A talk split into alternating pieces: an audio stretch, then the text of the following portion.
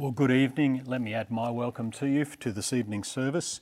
And uh, as we work through this passage of Scripture tonight, uh, there's a couple of things which I think we should keep front of mind as we look at what goes on here. The first is the reason for Peter actually writing this letter. He's gravely concerned about the influence of some of the false teachers that have infiltrated the church at that time. And these are people who, be, who appear to be believers, but if they're examined carefully, it would be clear how they are living, the things they promote, the things that they say are counter to God's clear teaching and will. And this isn't just about theology, this is also about morality. There are people who justify their ungodly, wrong actions as being righteous.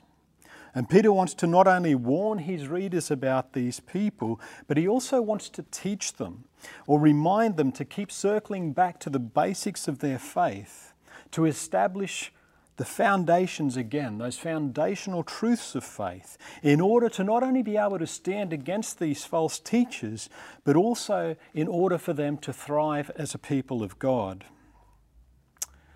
What should cause us to pay particular attention to what Peter says in his entire message is the fact that Peter will soon pass from this life. He is facing death. He knows that he will soon be killed. So, like all deathbed requests or confessions, that, that fact alone should lend weight to the importance and value of what Peter actually says a man who faithfully served Jesus. Let's just pause and pray. Father God, thank you so much for the truth and reality of your word. Thank you that we have it so readily available to us in this country. And Lord, now as we approach this passage of Scripture in 2 Peter, I just pray, Lord, that you'll open our hearts and minds to what you want to say to us as individuals. I pray, Lord, that we will listen to your voice, that we will listen to promptings of Holy Spirit, and that, Lord, there'll be something that draws us closer to you, that calls us to change. And the Lord would be willing to do that. In Jesus' name, amen. I believe first and foremost, Peter wants his readers to remember the basics. And as we begin to look at tonight's message, it's possibly interesting or worth recapping on what Peter has said previously because it does tie together, and 12 to 21 flows from what has already been said. And in verses 1 to 4 of chapter 1, Peter tells us or reminds us that God, from his divine nature, a nature which includes power, glory, excellence, righteousness, justness, goodness, compassion, and so many other attributes, out of his divine nature, God has given us or provided us all things, everything that is necessary for life and godliness. He, he alone has given us faith, grace, peace, knowledge.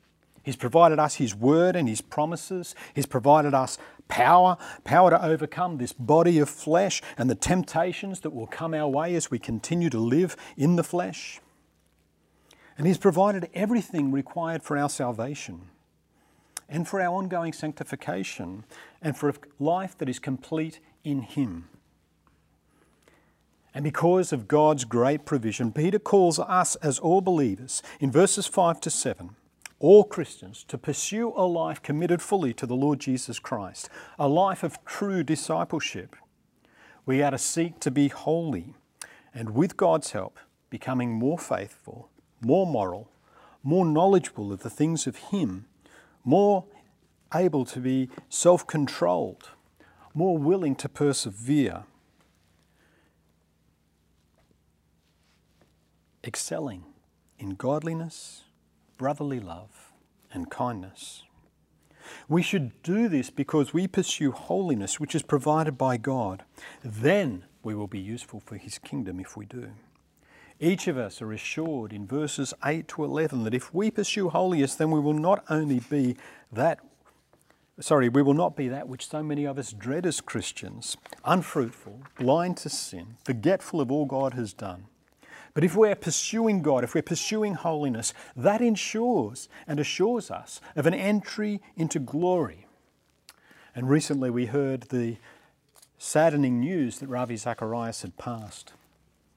And I have no doubt that he recently experienced that entry into glory, where he stood in the very presence of God, was face to face with his Saviour for the first time, and heard those words Well done, good and faithful servant. And this is what we should all desire to hear those words from our Lord and Saviour because we have lived for him. And then we come to this first verse that we're studying this evening, verse 12 of 2 Peter. Therefore, I intend always to remind you of these qualities, though you know them and are established in the truth that you have. And I'm not sure what you're thinking about with Peter's motivation in reminding his readers of these things. But it's really quite simple.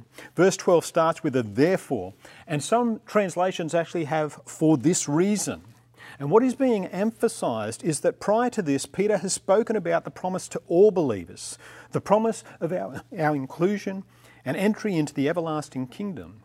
And Peter's desire is that his readers will always remember this, that they will focus on that which really matters. That their actions, their choices, and their lives will be such that the believer's hope and assurance of that life with Christ will drive them to do all they can to know Christ and believe in Him, to get to know Him more and more each and every day.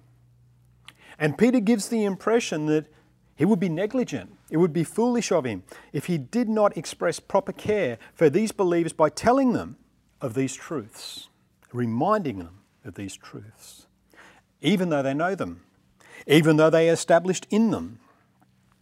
And this word that is translated established is very interesting in this part. The word that is translated there was used once before in referring to Peter himself. If we go back to Luke chapter 22, verse 32, we read uh, this is Jesus speaking to Peter. But I have prayed for you that your faith may not fail. And when you have turned again, strengthen your brothers. Now, this is where Jesus foretells Peter's denial. And he's saying to him, even back then, when you have turned, when you have returned to me, strengthen your brothers. And what's interesting here is the word that is translated strengthened in Luke 22 32 is the same word translated established in the passage we're looking at this evening. And so Peter was commanded by Jesus before he denied knowing him that when he returns to Jesus, he is to strengthen the brothers. And that's exactly what he's doing. Peter's words in 2 Peter 1:12 are a fulfilling of Jesus' command to him back in Luke 22:32. He desired to establish and strengthen the faith of all believers who were reading this letter and he believes the way of doing that is to remind us again of the basics of the Christian faith. We should take this to heart and appreciate when we are called to revisit the foundations of our faith that there is a purpose and a reason in doing so.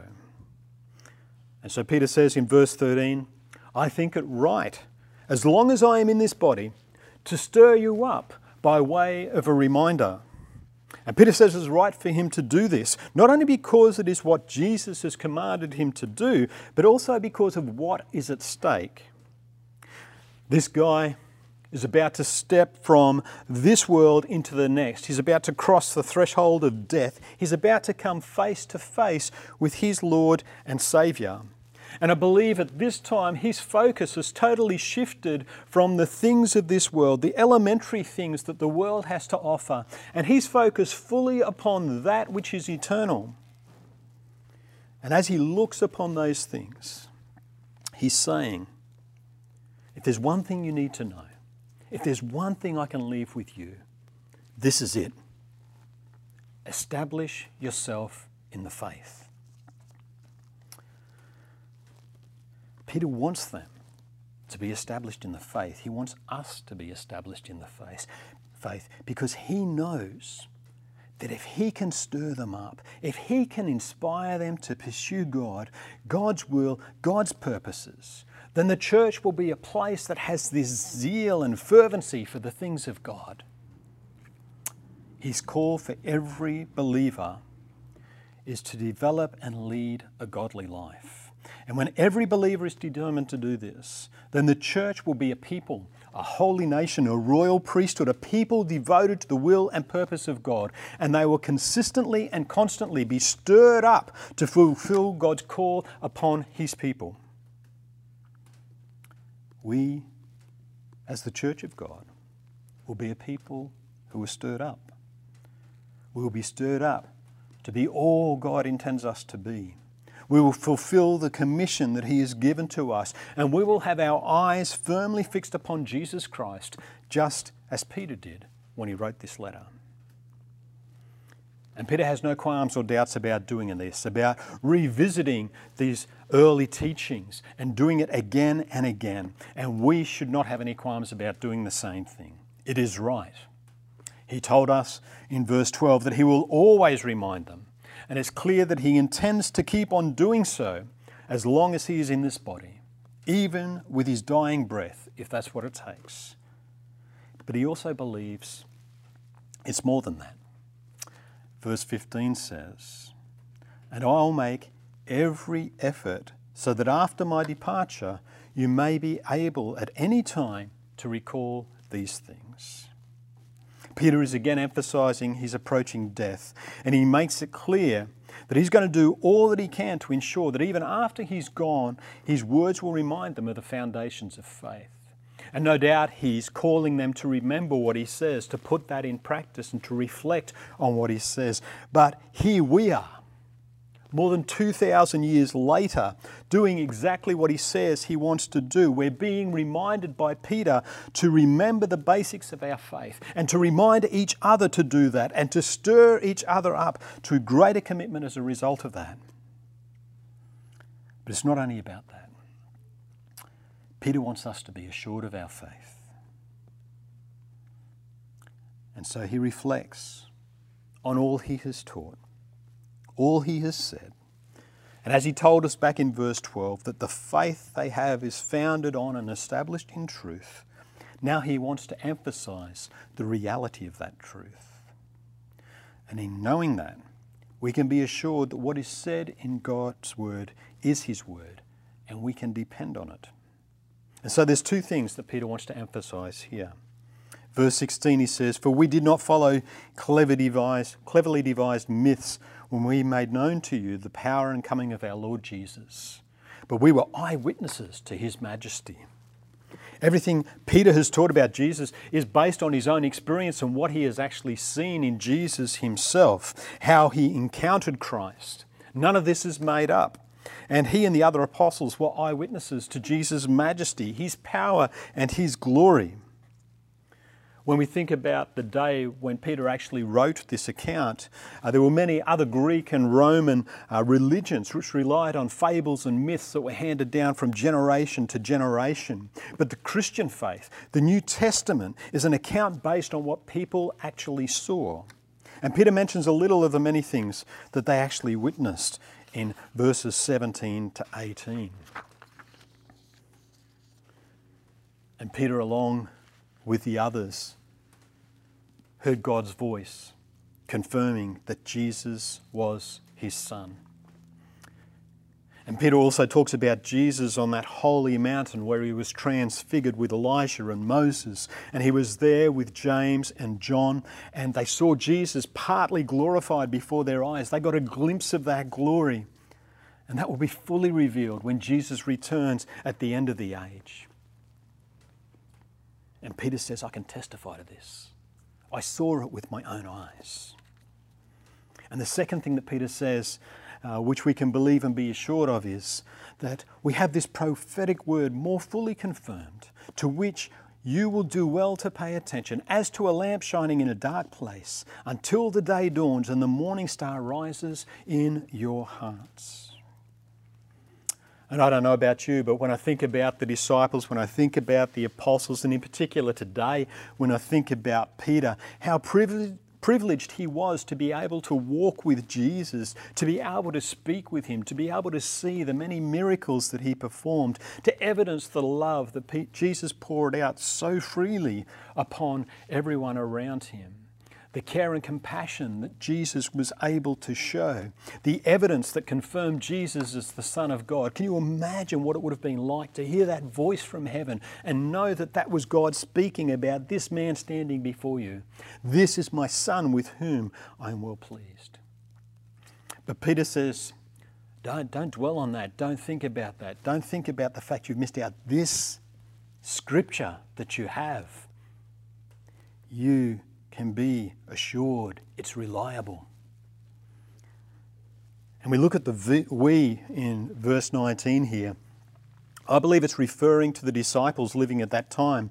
They are aware of and they know the life and the account of our Lord Jesus Christ. They also have access to the Old Testament scriptures. So I believe what Peter is actually saying is there are many things that are written about the promised Messiah in the Old Testament, and we walked with him. We know that he fulfilled these prophecies. We know that there were so many of these things that we knew about in the Old Testament, which Jesus said and did, confirming he is the promised Messiah. He fulfilled these scriptures. And Peter says, I can confirm it because I saw it. It's like he's saying that it's even more convincing than me telling you about what I have seen because these things were prophesied about hundreds of years before. And we know there's at least 332 Old Testament prophecies that were fulfilled in the life of Jesus Christ. There has never been anything else written predicting outcomes which have even come close to that. Not even close. You've possibly heard the stats which have been worked out on the possibility of even eight of these Old Testament prophecies being fulfilled by one man. That's eight. Professor Peter Stoner says for eight of these prophecies to be fulfilled by one man, there's a one to the to the ten sorry, one in ten to the seventeenth power chance of that actually happening. That's a figure, a one with 17 zeros after it. That's an incredible figure. And that's only for eight of these prophecies. And Jesus fulfilled at least 332. If we to increase that figure to include 48 of these prophecies being full, fulfilled, only 48 of these prophecies, the chance of one man fulfilling them increases to 1 in 10 to the power of 157, a 1 with 157 zeros on the end. And that's only for 48 we're talking about at least 332 prophecies. For 332 prophecies to be fulfilled, it's a work of God. There's no other explanation. And I think God did it deliberately. He wanted man to just be boggled by how incredible He is. And He did this so we can trust and believe all the Bible said. It is this story this account of Jesus and God's plan of redemption for mankind that shines light in a very dark world. It is the lamp in a dark place. And light in a dark place draws people. And that's exactly what this word is intended to do. And Peter says, We apostles have this word more fully confirmed. And because of that, you should pay attention this is the truth. This is a word you can believe in. It is a word you can bet your life on. It is the word spoken by God. But then Peter concludes this chapter with a warning verses 20 and 21 says, Knowing this, first of all, that no prophecy of Scripture comes from someone's own interpretation. For no prophecy is ever produced by the will of man, but men spoke from God as they were carried along by Holy Spirit. And the prophetic word that Peter speaks of is Scripture. And these last few verses is a warning to true believers about those who will twist God's word to suit their purposes. There will be no prophecy that originates from man. And I don't think there's anyone who's hearing my voice today who will disagree with that statement. I think they will agree that there is no prophecy that originates from man. But let me ask you have you ever set out to find or been attracted to someone's interpretation because it had a uniqueness that suited your purpose or your argument? Peter is saying that should set off a red flag for you. It should be something that you're more inclined to reject than accept or embrace. Think about how biblical prophecy has been revealed. It occurred over a substantial period of time, sometimes century, and it was confirmed by a diverse group of men. It wasn't by one individual. And Peter has said in 1 Peter 1 10 to 12 that even the prophets didn't understand fully what they were writing, but they wrote to benefit those who were living at the time of Christ and those who would come after that. If this is how God used his prophets, revealing his plan through many, how arrogant is someone who believes that they have an exclusive word from God? For me and my household, I would much rather stand upon God's established word, written in His scriptures, written in the Bible, for which countless godly men and women have suffered and died, than to believe something that is even slightly counter to what Scripture says and presented by someone with questionable motivations. The prophets of old did not create or bring forth the Word of God. They were instruments of God. Men who believed in God and His promise to redeem mankind, and they were pursuing Him, they were looking for Him, they were trusting in the coming Messiah. And when they wrote, it was not their will, it was not what they wanted, but it was God's will and what He wanted. And they were used to speak or write what God had instructed them to. Therefore, our lives, our declaration of God's will and purpose, our interpretation of Scripture are not subject to man's will and purpose, but all that is said must be subject to Scripture. Peter says, Be wary of anyone who says anything differently.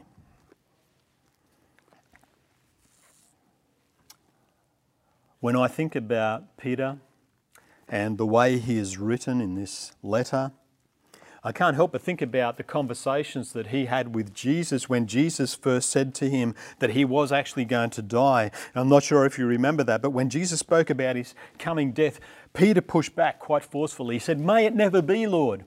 Peter wanted Jesus to establish a kingdom on this earth at that time. He didn't fully understand what was coming. But Jesus knew what was going to happen. Jesus, even though he was going to suffer greatly, could see what came beyond that. He could see that he would be saving mankind. And so he embraced this incredible death, this ugly death that was his, because he knew what was coming. And here, Peter himself is facing death, and it's going to be a horrendous death too. But he sees it all now through the light of the gospel. And he looks forward to what is next. He looks forward to that time when he will cross from this life to the next life. But before he goes, he has this sense of urgency to continue to fulfill the mission which he has been given, the call on his life. And his purpose is to not only remind the people of his day, but also those of us who are reading his message, his letter right now. And he wants to remind us of the life transforming truths that are contained in the very Word of God, our Bibles. He's facing death. But he wants to get across to us that the only thing that matters is our relationship to God through Jesus Christ. And this relationship can only begin to be established on the truths contained in Scripture, contained within the Bible. For those of us who are believers and are established in the faith, do we recognize that time is short? Do we have this stirring in our heart to be like Peter and to constantly remind the believers around us of the foundations of our faith and to push into God and to spur them on to greater work for Jesus? Because that's what we should be doing. I want to read from 1 Thessalonians 5 4 to 11. And I want you to listen to these words. Uh, and I ask you make a note and reread this after the message. 1 Thessalonians 5 4 to 11. But you are not in darkness, brothers, for that day to surprise you like a thief. For you are all children of light, children of the day. We are not of the night or of the darkness. So then let us not sleep as others do, but let us keep awake and let us be sober. For those who sleep, sleep at night, and those who get drunk, get drunk at night. But since we belong to the day, let us be sober, having put on the breastplate of faith and love, and for the helmet of hope and salvation. For God has not destined us for wrath, but to obtain salvation through our Lord Jesus Christ, who died for us so that whether we are awake or asleep, we might live with him. Therefore, therefore, encourage one another, build one another up, just as you are doing. As believers, our lives should have God's fingerprints all over them. As Peter has indicated, part of the call is to remind each other of the truth of the Scripture. Part of the call is to spur each other on to greater works. And we should be determined as believers to make the eternal truth of primary importance and constantly put aside the call of man and the things that the world would try and entice us with even as Peter come to the end of his days. He was determined, even if necessary, with his last breath, to exert his energies so his efforts will live long after him. We should desire to the same. Is all we do with an eternal perspective in mind? Are we more focused on what is to come after this life than what this life would offer? I ask you today, commit yourselves afresh to God. Be determined to live for Him. Be a good steward of all He has entrusted to you. And be an encourager of your fellow believers, those of faith, and particularly those here at SDBC. Let's pray. Father God, I thank you for your word. I thank you, Lord, that it is your purpose that we continually come back to your word, the basis and foundations of our faith. And Lord, my prayer this morning is for myself and for those hearing my voice, that we'll reflect on that first encounter with you, that we'll come back to that time, Lord, when our lives were transformed by you. And the Lord, we won't take that for granted the fact that you called us. And I ask, Lord, that if we've wandered from the faith, if we haven't committed ourselves to daily reading your word, to praying to you, to giving ourselves afresh to you each and every day, that you'll call us to do exactly that. And that we'll have a willingness to submit to you and the promptings of Holy Spirit in our lives. And Lord, I pray for a groundswell of encouragers in SDBC, that there will be people who are going to get on the phones even today after they've heard my voice, Lord, to encourage someone else in the faith. That they will send text messages, that they will send emails, that they will just contact people and share your word, Lord. Father, I desire to be a man after your heart. And I desire that for all my Christian brothers and sisters at SDBC as well, that they would be pursuing you wanting to live more and more for you each and every day. I pray this, Father, in Jesus' name and for His sake. Amen. God bless one and all. I hope you have a great week. And seriously, if you want to engage with God's Word and you're having difficulty with that, please contact me. I'd love to do Bible study with you, uh, and I'm sure the other pastors would love to encourage you as well. But go well and uh, be encouragers in Jesus' name. Amen. Thank you.